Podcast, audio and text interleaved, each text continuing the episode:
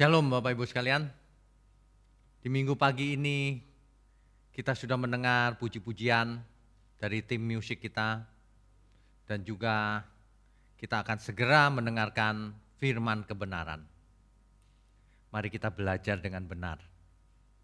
Di tengah-tengah dunia di mana yang benar seolah-olah salah, yang salah seolah-olah benar.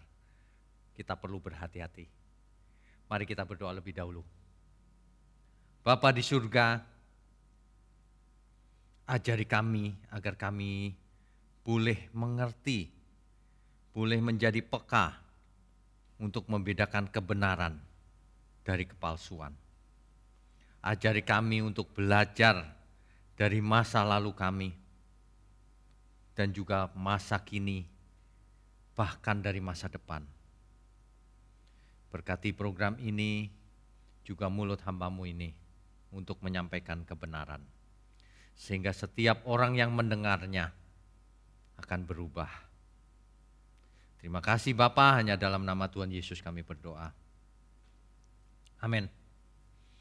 Baik, Bapak Ibu sekalian, sering kali suatu khotbah itu mengutip ayat-ayat tertentu saja atau topik tertentu saja berulang-ulang.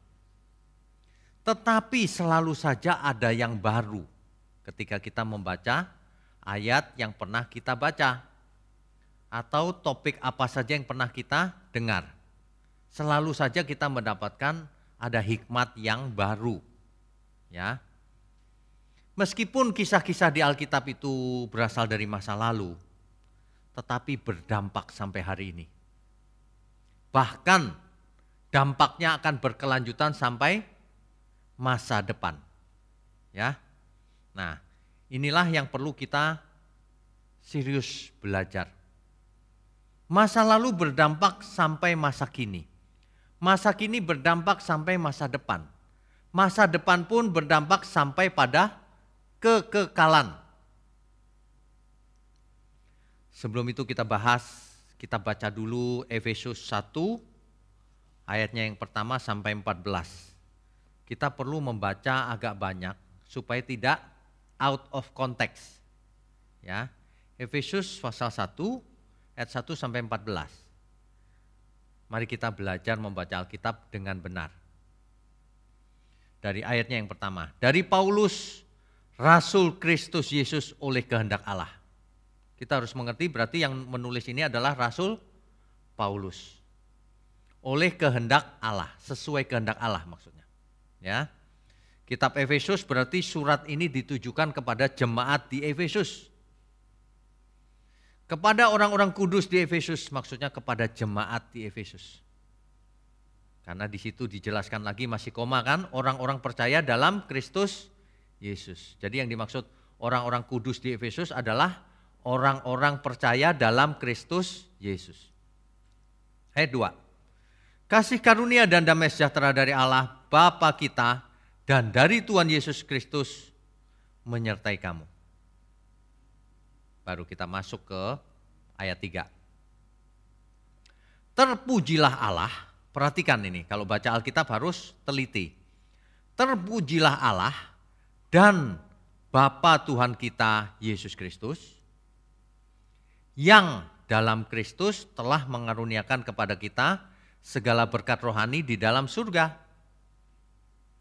Tuhan sudah mengaruniakan kepada kita segala berkat. Ini artinya, sebab di dalam Dia Allah telah memilih kita sebelum dunia dijadikan, untuk eh, supaya kita kudus dan tak bercacat di hadapannya. Saya mau kasih peringatan, jangan pernah membaca Alkitab hanya satu ayat, lalu membuat kesimpulan. Karena kesimpulan itu belum tentu benar kalau dasarnya cuma satu ayat. Contohnya ini, kalau orang membaca ini seolah-olah begini, tuh Allah sudah memilih kita sebelum dunia dijadikan, sudah ditakdirkan kita menjadi umat pilihan, seolah-olah begitu. Dan sudah ditakdirkan kita pasti hidup kudus dan tak bercacat. Sudah ditakdirkan bahwa kita pasti selamat. Seolah-olah begitu kalau satu ayat saja. Tapi kita harus ingat Alkitab tidak terdiri dari satu ayat saja atau dua ayat. Alkitab terdiri dari banyak kitab, banyak pasal, banyak ayat. Ya, kita lanjutkan dulu ya. Dalam kasih ia telah menentukan kita dari semula oleh Yesus Kristus untuk menjadi anak-anaknya. Tuhan menentukan kita, kita di situ adalah jemaat Efesus. Ingat baik-baik, bukan jemaat Jakarta. Jemaat Efesus untuk menjadi anak-anaknya sesuai dengan kerelaan kehendaknya. Perhatikan baik-baik, untuk supaya menjadi anak-anaknya. Ini bukan berarti bahwa manusia menjadi robot biologis yang digerakkan oleh Allah gitu. Karena supaya jadi anak-anak itu, anak Bapa di surga, anak itu pasti punya kesadaran. Bukan digerakkan Tuhan seperti wayang begitu. Banyak orang nggak mengerti, anak Allah kok wayang, anak Allah kok robot biologis, anak Allah kok Tuhan yang menggerakkan. Bukan, anak Allah itu supaya anak-anak itu dewasa mengerti kehendak Tuhan, mengerti kehendak Bapaknya. Itu yang benar ya. Ayat 4 dan 5 ini sering kali diartikan secara terpisah dengan ayat-ayat lain di Alkitab sehingga menghasilkan pengertian yang salah. Ya. Faktanya coba kita cek. Kalau memang itu ditakdirkan begitu, istilah teologisnya dipredestinasikan, sama saja itu artinya, ditentukan oleh Allah. Itu artinya seluruh Alkitab menulis hal itu. Tapi nyatanya tidak.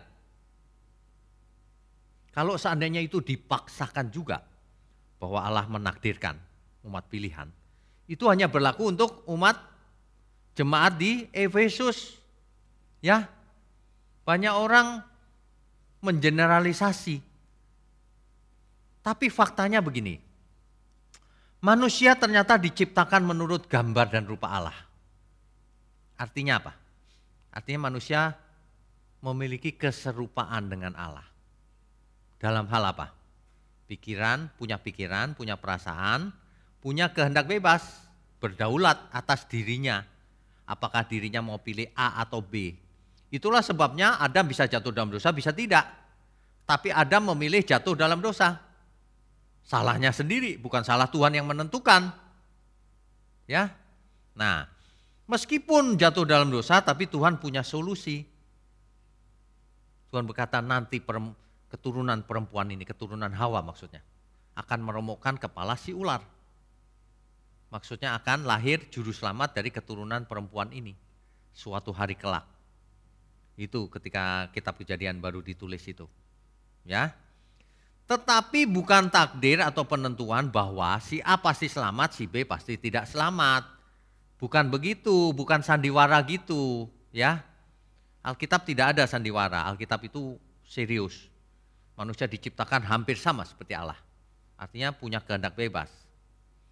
Cuman manusia Adam tidak bisa dipercaya ternyata. Yang menggunakan kehendak bebasnya untuk suka-suka sendiri, menyalahgunakan anugerah Tuhan. Nah, faktanya Tuhan menawarkan keselamatan kepada semua orang. Coba kita baca 2 Petrus 3 ayat 9. 2 Petrus pasal 3 ayat 9.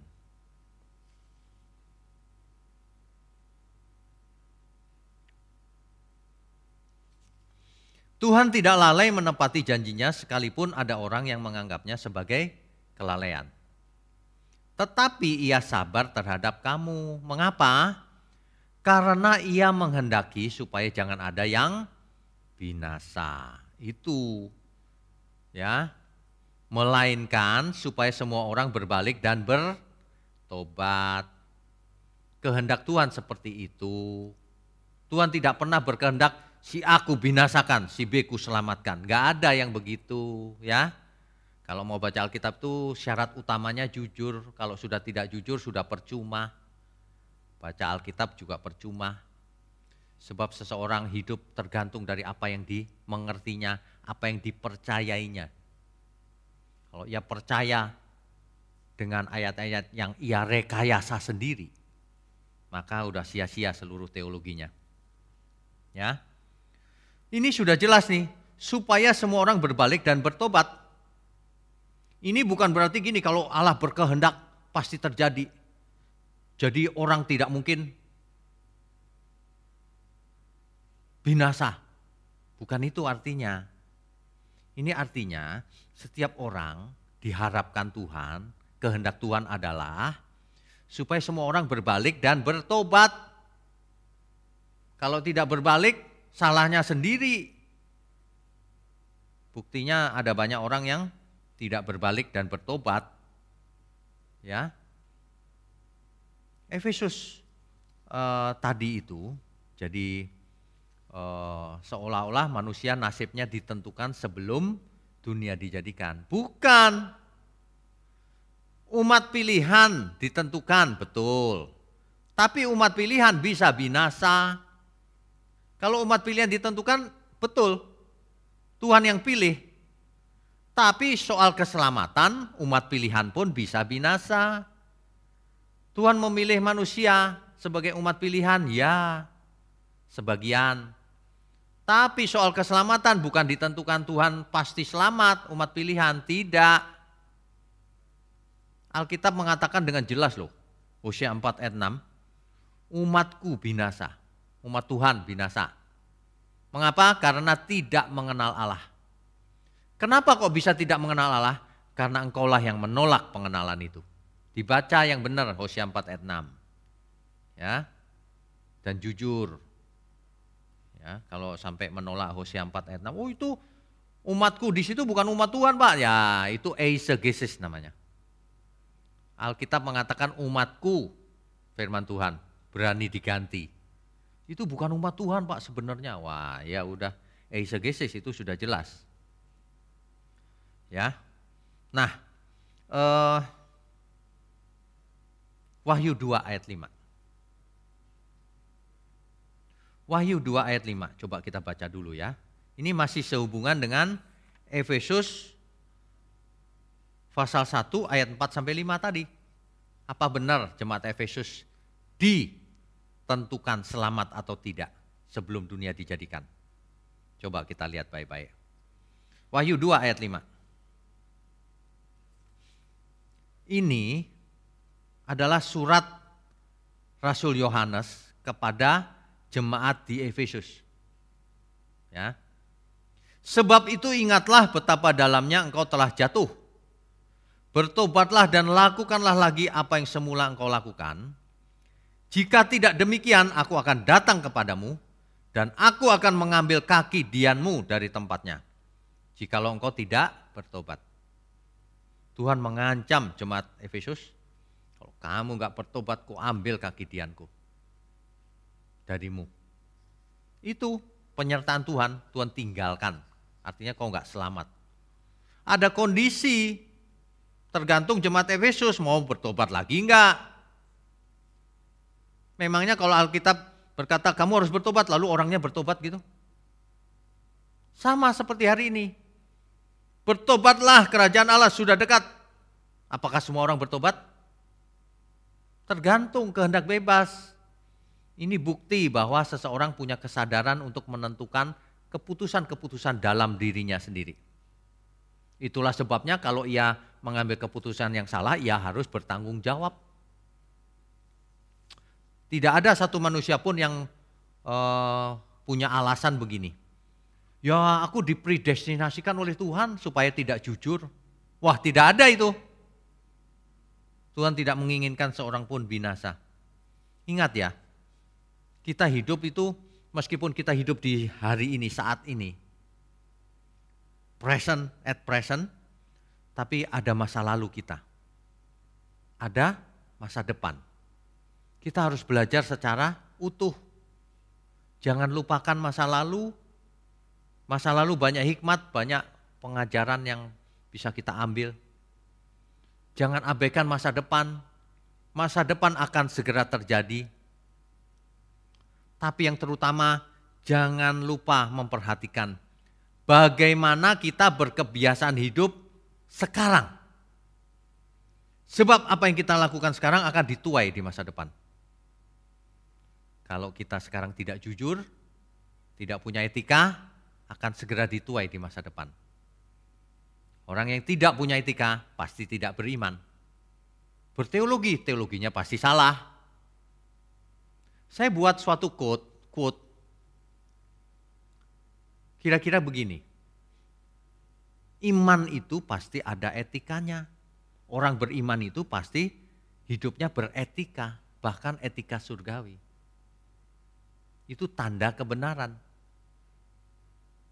Ya. Ada yang menjelaskan, ya tapi etika orang yang beretika belum tentu selamat pak. Siapa yang bilang? Saya nggak ngomong begitu. Saya cuma ngomong orang yang ber, beriman pasti beretika. Kalau tidak beretika pasti bukan orang beriman meskipun ngomong teologi. Tapi tidak semua orang beretika, orang beriman. Itu jelas. Itulah uji negatif kebenaran. Makanya belajarlah. Jangan belum apa-apa sudah sok tahu mau menjelaskan lagi. Udah kalimatnya jelas masih nggak ngerti-ngerti juga dari dulu. Diajarin meleset terus pikirannya. Ya. Diajarin mempersembahkan hidup seluruh hidup persembahan yang benar. Oh melarang persepuluhan loh, meleset lagi. Seluruh hidup mengerti nggak 100%? Bukan 10%. Kalau ngasih 10% jangan bangga, belum. Seluruh hidupmu kasih. Itu maksudnya diajarin apa meleset terus. Yang paling parah itu kalau kita bicara begini. Iman itu harus ada perbuatannya. Iman tanpa perbuatan seperti tubuh tanpa roh, mati imannya. Banyak loh orang yang nangkep, nggak tahu sengaja nggak ngerti atau apa ya, atau memang nggak ngerti ya. Kita nggak bicara bahwa perbuatan menyelamatkan, bukan. Ingat baik-baik, kita tidak pernah bicara keselamatan karena perbuatan, tidak pernah. Keselamatan karena iman, tapi iman harus ada perbuatannya. Mengerti nggak bedanya? Dari dulu nggak ngerti-ngerti, sudah tahunan masih nggak ngerti terus. Bisanya menyerang terus. Memang nggak nggak takut Tuhan kau. Ya, Gak apa-apa, sebentar lagi kita semua mati. Nanti kalau menghadap Tuhan, sebelum menghadap Tuhan aja, di pembandingan terakhir kita lihat siapa yang takut. Bertobatlah, untuk apa sih? Mendendam sampai sakit hati, sampai akal sehat pun sudah nggak jalan. Untuk apa? Belajarlah dari masa lalu. Masa lalu sudah banyak buat salah Hari ini berubah. Jangan terus buat salah. Ya, saya berharap ini bisa dimengerti. Sebab kalau tidak, percuma kekristenanmu. Faktanya memang demikian. Jadi jemaat Efesus bukan ditentukan selamat, tapi ditentukan sebagai umat pilihan. Umat pilihan pasti selamat? Tidak. Sudah ada ayatnya Hosea 4 ayat 6, umatku binasa karena tidak mengenal Allah. Siapa pun orangnya kalau tidak mengenal Allah, meskipun umat Allah, ia binasa. Karena ia tidak mungkin melakukan kehendak Tuhan kalau tidak mengenal Tuhan. Coba jujur ya, kita perhatikan perumpamaan-perumpamaan yang Tuhan ajarkan. Misalnya, perumpamaan tentang talenta. Matius 25 ayat 14 sampai 30. Dahulu Tuhan mengajar dengan perumpamaan-perumpamaan. Ada seorang tuan berpergian jauh. Hamba-hambanya dipanggilnya diberi talenta masing-masing. Bukan soal uang. Ini perumpamaan. Setiap kita punya talenta, bukan bukan bakat. Semua yang ada pada kita itulah talenta, modal. Ketika tuannya datang, Ditanya masing-masing hambanya. Apakah hambanya itu ada yang hamba setia, tuannya yang menentukan? Tangannya digerakkan tuannya? Kan tidak. Apakah hamba si jahat ini, hamba yang jahat ini, tuannya mau dia supaya memang jahat? Apakah tuan ini menentukan hamba yang ini nanti jadi hamba baik, hamba ini nanti jadi hamba yang jahat. Begitu? Kan tidak. Kok nggak mengerti ya? Tuhan Yesus mengajar dengan perumpamaan itu harus dimengerti. Nggak boleh pilih-pilih ayat. Hal kerajaan surga selain seperti itu, seperti perjamuan kawin. Sang raja ingin mengadakan perjamuan kawin anaknya, seperti perumpamaan. Matius 22 ayat 1 sampai 14. Semua orang diundangnya karena undangan yang pertama tidak mau datang. Ingat, semua orang. Itu artinya Tuhan Yesus mati untuk seluruh manusia, bukan sebagian yang ditentukan selamat. Gak ada itu. Tuhan tidak pernah mengajar itu. Perumpamaan ini berarti semua orang ditawari. Tapi ada yang datang kemudian. Nah yang datang inilah orang Kristen. Tapi di antara yang datang ada yang tidak pakai pakaian pesta.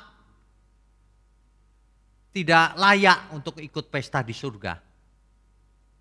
Apa itu? Hidupnya tidak hidup kudus. Mulutnya jorok.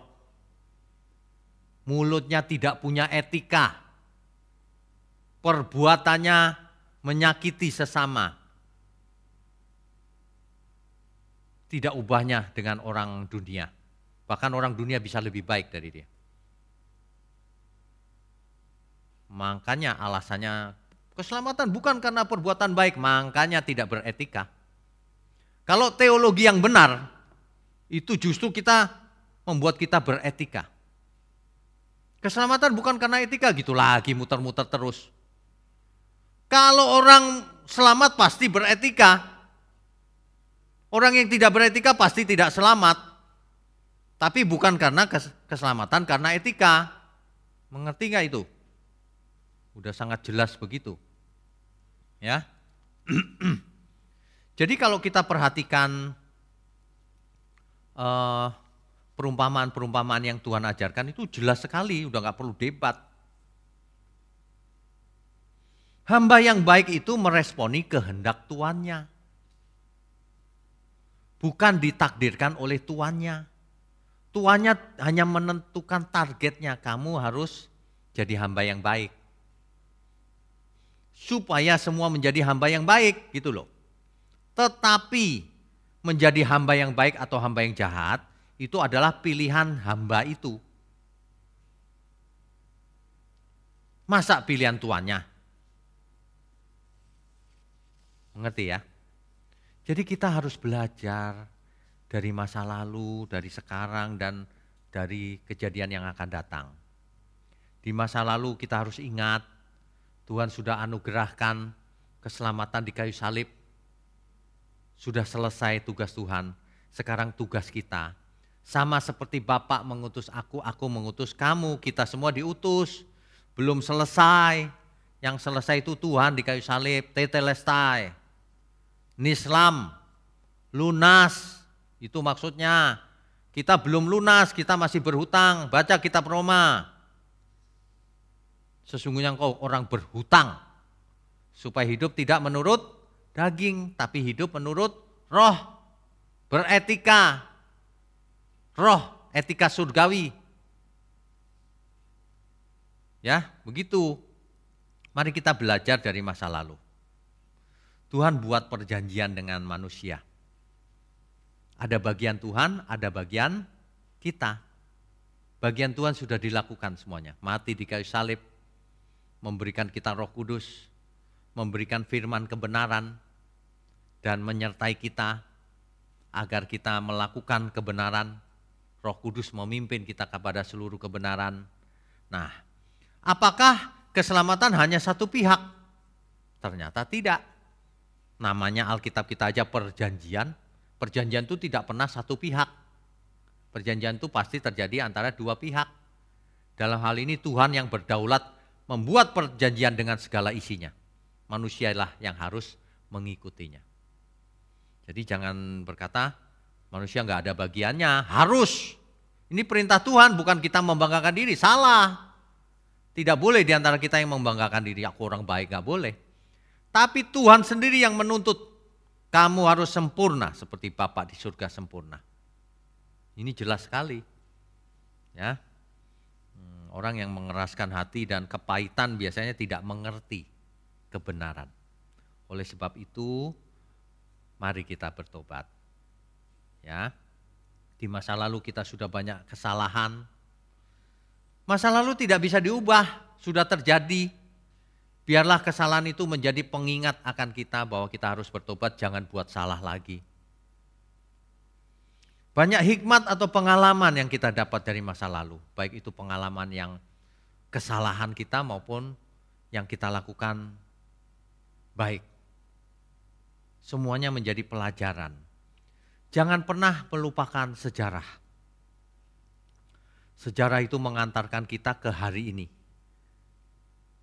Ke present. Ya.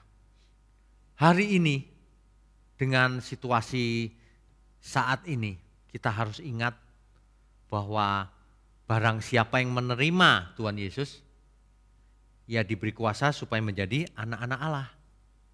Ayat ini sering dibaca memang, tapi selalu ada yang baru. Kita itu sedang dalam perjanjian dengan Tuhan. Oleh sebab itu, kita harus mengerti bagian Tuhan apa ya. Oh, sudah dilakukan semua. Bagianku apa ya? dengan talenta yang ada pada kita, dengan waktu, sisa waktu yang masih kita punya. Apa yang harus kulakukan Tuhan? Itulah anugerah yang ada pada kita. Talenta, waktu, pengampunan terhadap dosa kita, sehingga kita berhutang untuk hidup menurut roh. Filipi 2 ayat 12 sampai 13. Ini juga salah dimengerti oleh banyak orang. Filipi 12 ayat Filipi 2, maaf. Ayat 12 sampai 13. Hai saudara-saudaraku yang kekasih, kamu senantiasa taat. Perhatikan baik-baik. Filipi, jemaat Filipi ini senantiasa taat. Yang menulis ini adalah Rasul Paulus. Kamu senantiasa taat. Karena itu tetaplah kerjakan keselamatanmu dengan takut dan gentar. Kenapa dinasihati tetaplah? Karena bisa kendor. Itu menunjukkan adanya kehendak bebas. Tetap ya, yang tekun ya begitu. Dengan takut dan gentar. Bukan saja seperti waktu aku masih hadir, tetapi terlebih pula sekarang waktu aku tidak hadir meskipun aku tidak hadir, tetap kerjakan ya, gitu. Ini nasihat. Dan ini menunjukkan bahwa manusia punya kehendak bebas. Kalau enggak ngapain dinasehati? Kalau sudah ditentukan oleh Tuhan. Ayat 13 dibaca yang benar. Karena Allah lah yang mengerjakan di dalam kamu baik kemauan maupun pekerjaan menurut kerelaannya. Lalu ayat 12-nya bisa dihapus gitu. Oh ternyata Allah yang mengerjakan Pak, kita diem aja deh. Begitu? Harus belajar hermeneutik kalau gitu. Ilmu tafsir Alkitab itu tidak begitu. 12 pun benar, 13 pun benar. Artinya dalam kalimat sederhana begini loh Bapak Ibu. Kita, bagian kita melakukan, mengerjakan keselamatan dengan takut dan gentar. Bagian Tuhan yaitu roh kudus yang memimpin kita kepada seluruh kebenaran. Kalau orang tidak mau dipimpin, ya percuma. Dalam teks asli dijelaskan di situ bahwa Roh Kudus akan memberi energi, kekuatan pada orang yang percaya. To make it operate. Supaya keselamatan itu terjadi. Itu tapi kalau manusianya mengeraskan hati ya tidak terjadi apa-apa pasti. Ya. Nah, jadi dari masa lalu kita belajar banyak hal. Dulu Adam lebih mendengarkan suara istrinya dibanding suara istrinya istrinya lebih mendengarkan suara ular dibanding suara Tuhan. Kain panas karena iri hati. di zamannya oh, keturunan Kain dan keturunan Set, mereka kawin campur sehingga roh Allah undur.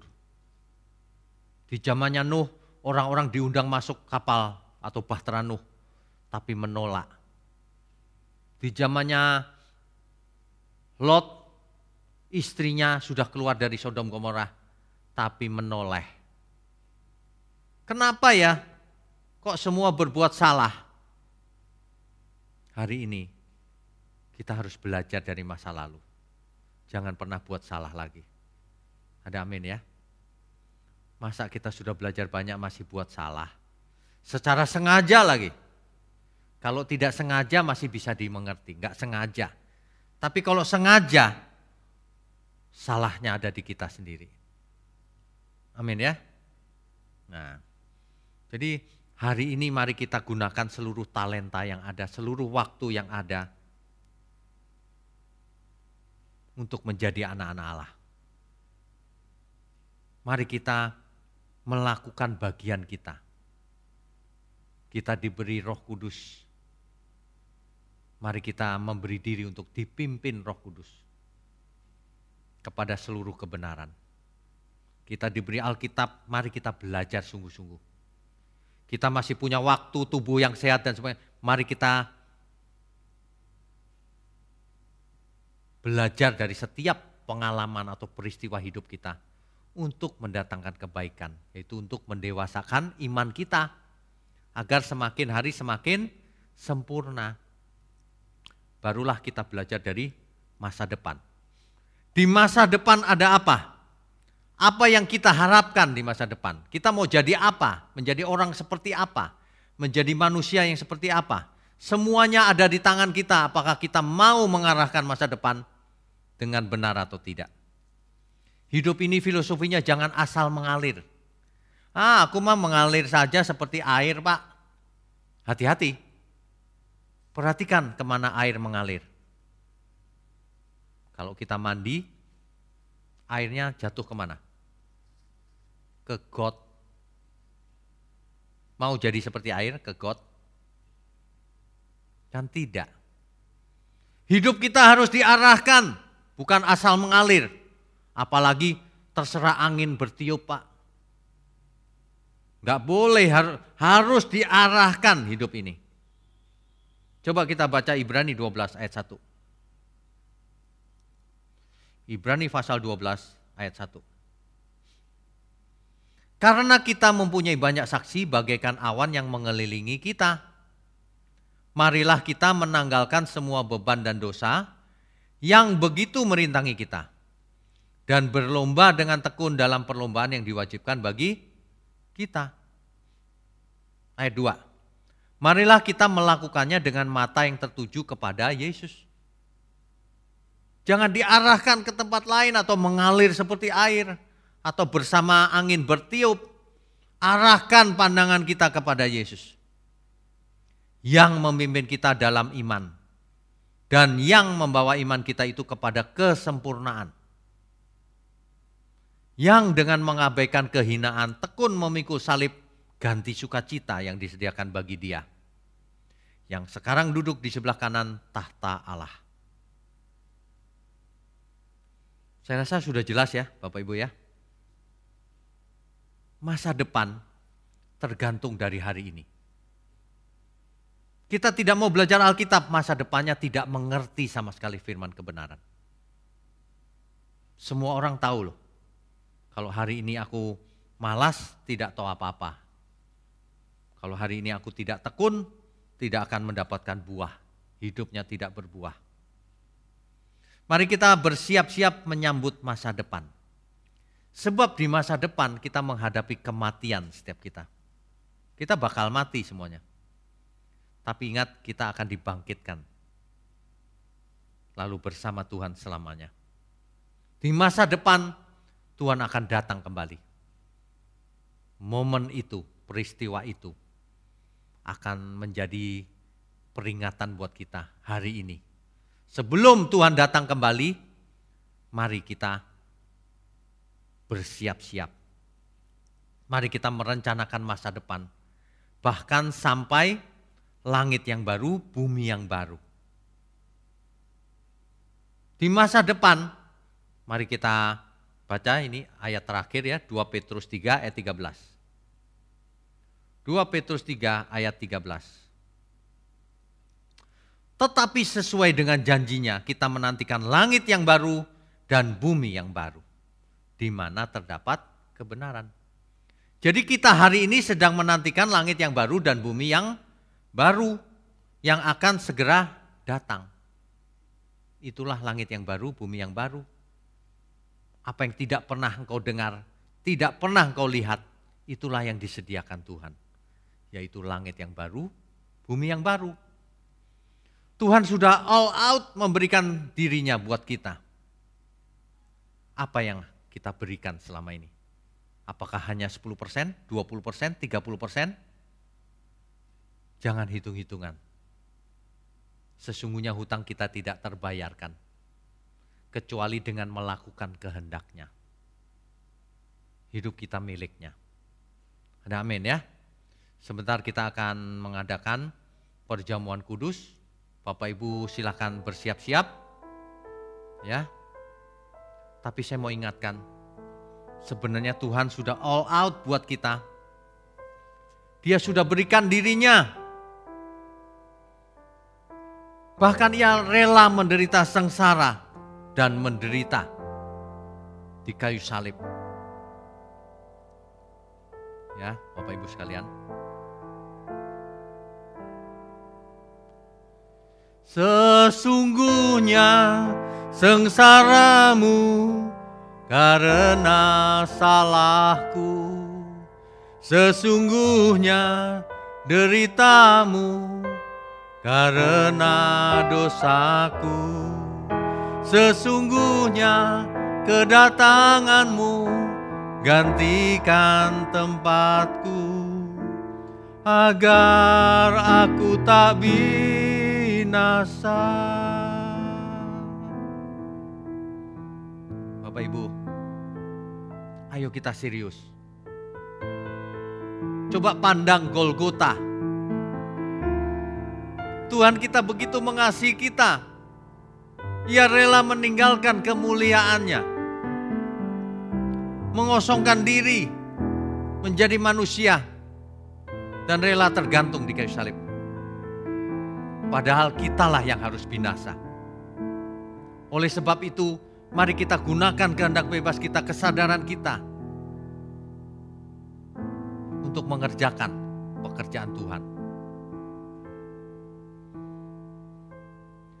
Sesungguhnya sengsaramu karena salahku Sesungguhnya deritamu karena dosaku Sesungguhnya kedatanganmu gantikan tempatku agar aku tak binasa.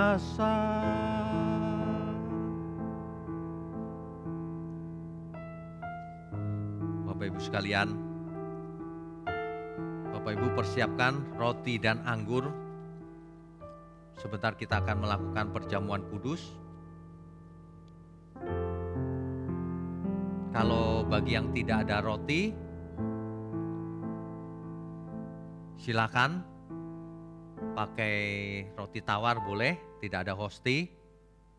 Tidak ada anggur bisa pakai teh, boleh. Kita harus mengerti ini adalah lambang. Itu adalah perintah Tuhan Yesus sendiri. Ya,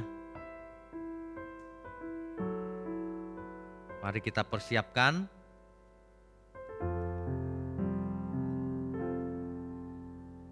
Mari kita siapkan hati, pikiran, seluruh keberadaan kita untuk melakukan perjamuan kudus ini. Baik saudara, mari kita naikkan perenungan kita baik-baik. Sesungguhnya sengsaramu karena salahku. Sesungguhnya deritamu karena dosaku. Sesungguhnya kedatanganmu gantikan tempatku agar aku tak binasa.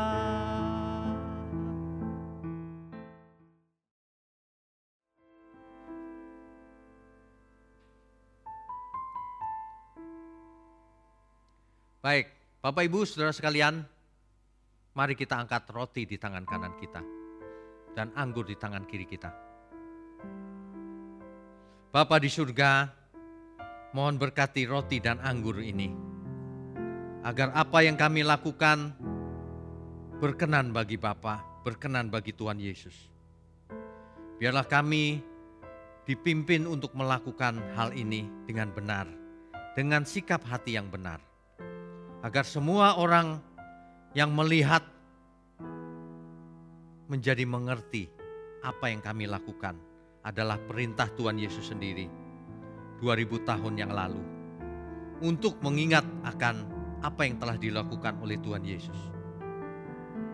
Terima kasih Bapak. Bapak Ibu sekalian mari kita turunkan tangan kita.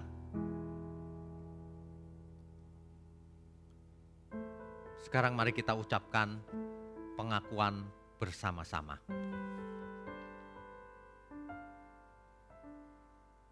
Bapak Ibu ikuti setelah saya mengucapkannya. Di dalam nama Tuhan Yesus, aku percaya bahwa tubuh Tuhan Yesus telah dipecah-pecahkan. Di dalam darah Tuhan Yesus telah ditumpahkan bagi pengampunan dan penebusan dosa-dosaku. Oleh korban Tuhan Yesus, aku percaya aku telah dibebaskan dari kutuk maut, kutuk dosa, segala kutuk, dan api neraka. Oleh korban Tuhan Yesus, aku percaya aku telah memperoleh pengampunan dosa keselamatan, hidup kekal, kesembuhan, pemulihan, kemenangan, dan kelimpahan berkat di dalam Tuhan. Oleh korban Tuhan Yesus, aku percaya dan menerima bahwa aku milik Tuhan. Untuk mengabdi dan melayani Tuhan dengan segenap hidupku sampai selama-lamanya.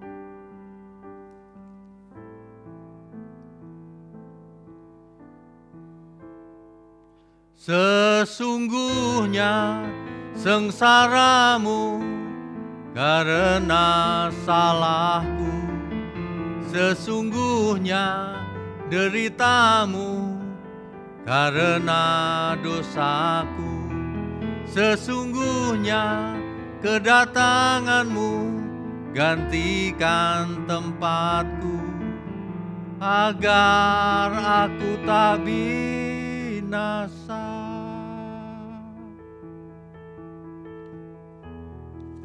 Bapak Ibu sekalian mari kita angkat roti di tangan kanan kita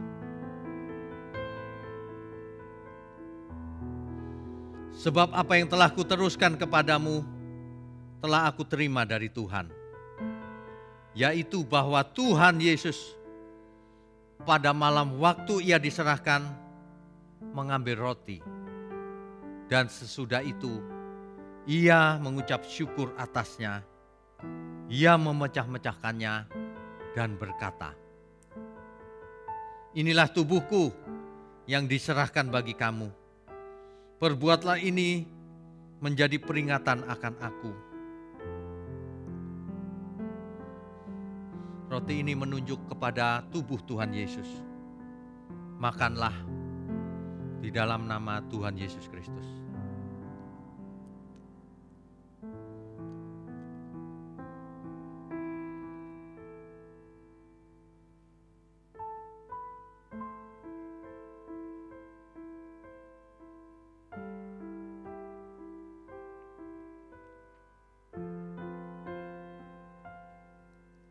Mari kita angkat anggur dengan tangan kanan kita. Demikian juga ia mengambil cawan sesudah makan, lalu berkata, Cawan ini adalah perjanjian baru yang dimeteraikan oleh darahku.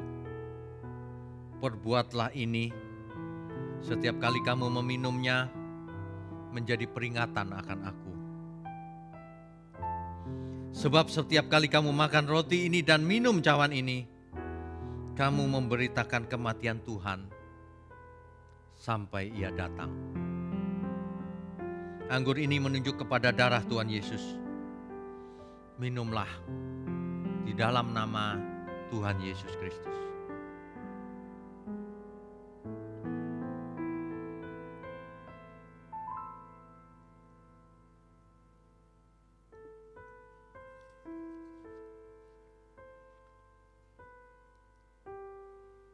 Sekalian, saya beri waktu untuk berdoa masing-masing untuk mengutarakan pergumulan kita masing-masing kepada Tuhan.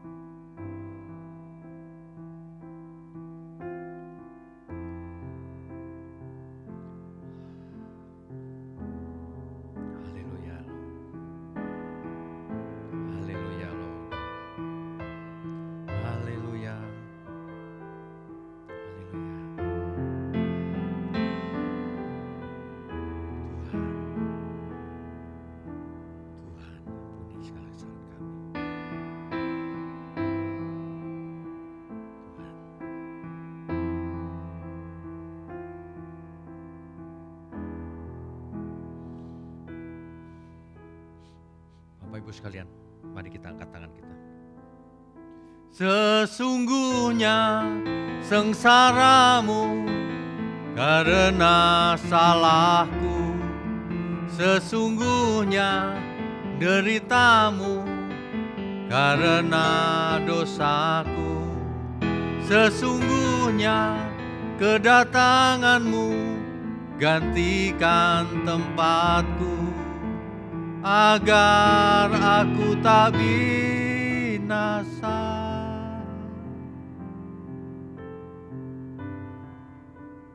Bapa di surga, terima kasih kalau kami dilayakkan untuk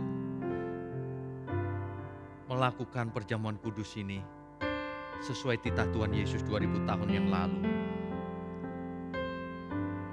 Bapa di surga Tuhan, Ampuni segala ketidaktepatan kami. Ajari kami terus sampai kami menutup mata. Bapa, secara khusus sampai ingin berdoa, mohon pakai program ini untuk menyadarkan banyak jiwa, untuk membawa banyak jiwa kepadamu, untuk menyadarkan arti salib bagi kami semua untuk menyadarkan teologi-teologi yang salah Tuhan. Sehingga apa yang kami lakukan boleh menyenangkan hati Bapa di surga. Terima kasih. Kalau ada di antara kami yang sakit, mohon kau sembuhkan. Kalau ada di antara kami yang mengalami masalah, mohon hikmat marifat dari engkau agar kami tahu jalan keluarnya. Terima kasih ya Bapa. Kami mau angkat tangan kami, kami sambut segala berkat yang datang dari surga. Di dalam nama Bapa, Putra dan Roh Kudus. Haleluya. Amin. Tuhan Yesus memberkati.